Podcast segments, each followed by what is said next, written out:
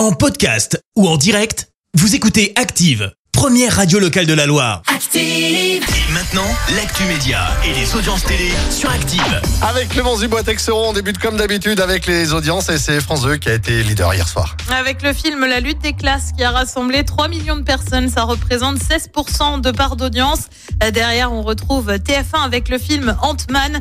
Euh, France 3 complète le podium avec la série McDonald's et Dodds. Et puis, une fois n'est pas coutume, on jette un œil aux audiences de samedi avec le lancement euh, de la nouvelle saison de The Voice. L'émission est arrivée en tête des audiences, euh, suivie par près de 5 millions de personnes hein, sur TF1. Ça représente 24% de part d'audience. Des Césars chahutés Et oui, la cérémonie avait lieu vendredi à l'Olympia, cérémonie marquée par la statuette de meilleure actrice pour Virginie Efira ou encore le sacre de la nuit du 12 et le passage de Brad Pitt. Mais ce qui fait du bruit, c'est pas tellement ça, mais plutôt la prise de position de Juliette Binoche en plein sketch de Jamel Debbouze. L'humoriste a pas mal taclé tout le monde, hein, bien évidemment, dans la gentillesse.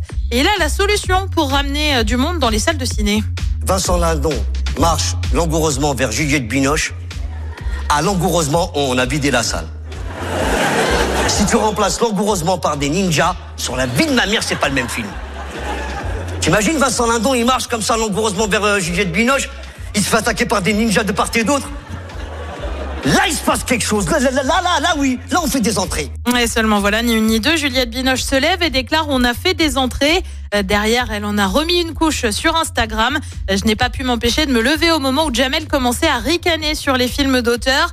Même avec toutes les libertés que le stand-up comique peut prendre, les films d'auteur sont fragiles, difficiles à faire. Euh, Donc de la tolérance et un peu d'appréciation des différences. T'as de la chance que je ne sois pas la sœur de Will Smith, a-t-elle écrit avec un smiley clin d'œil, bien évidemment. Morale de l'histoire, on ne peut pas dire n'importe quoi, même au César. Et ben ouais. Clac. Allez, le programme ce soir, c'est quoi? Et bien sur TF1, c'est la nouvelle série avec Kev Adams à venir. Sur France 2, une série aussi avec L'île prisonnière. Sur France 3, euh, c'est le film Le fils de Jean. Et puis sur M6, c'est un inédit de Maison à vendre et c'est à partir euh, de 20 21h10. Un Dr. Tournure, 21h10, hein, voilà, si vous avez pas Voilà, entendu, pour l'horaire. 21h10. Voilà, 21h10. Ah, Merci beaucoup, euh, euh, Clémence.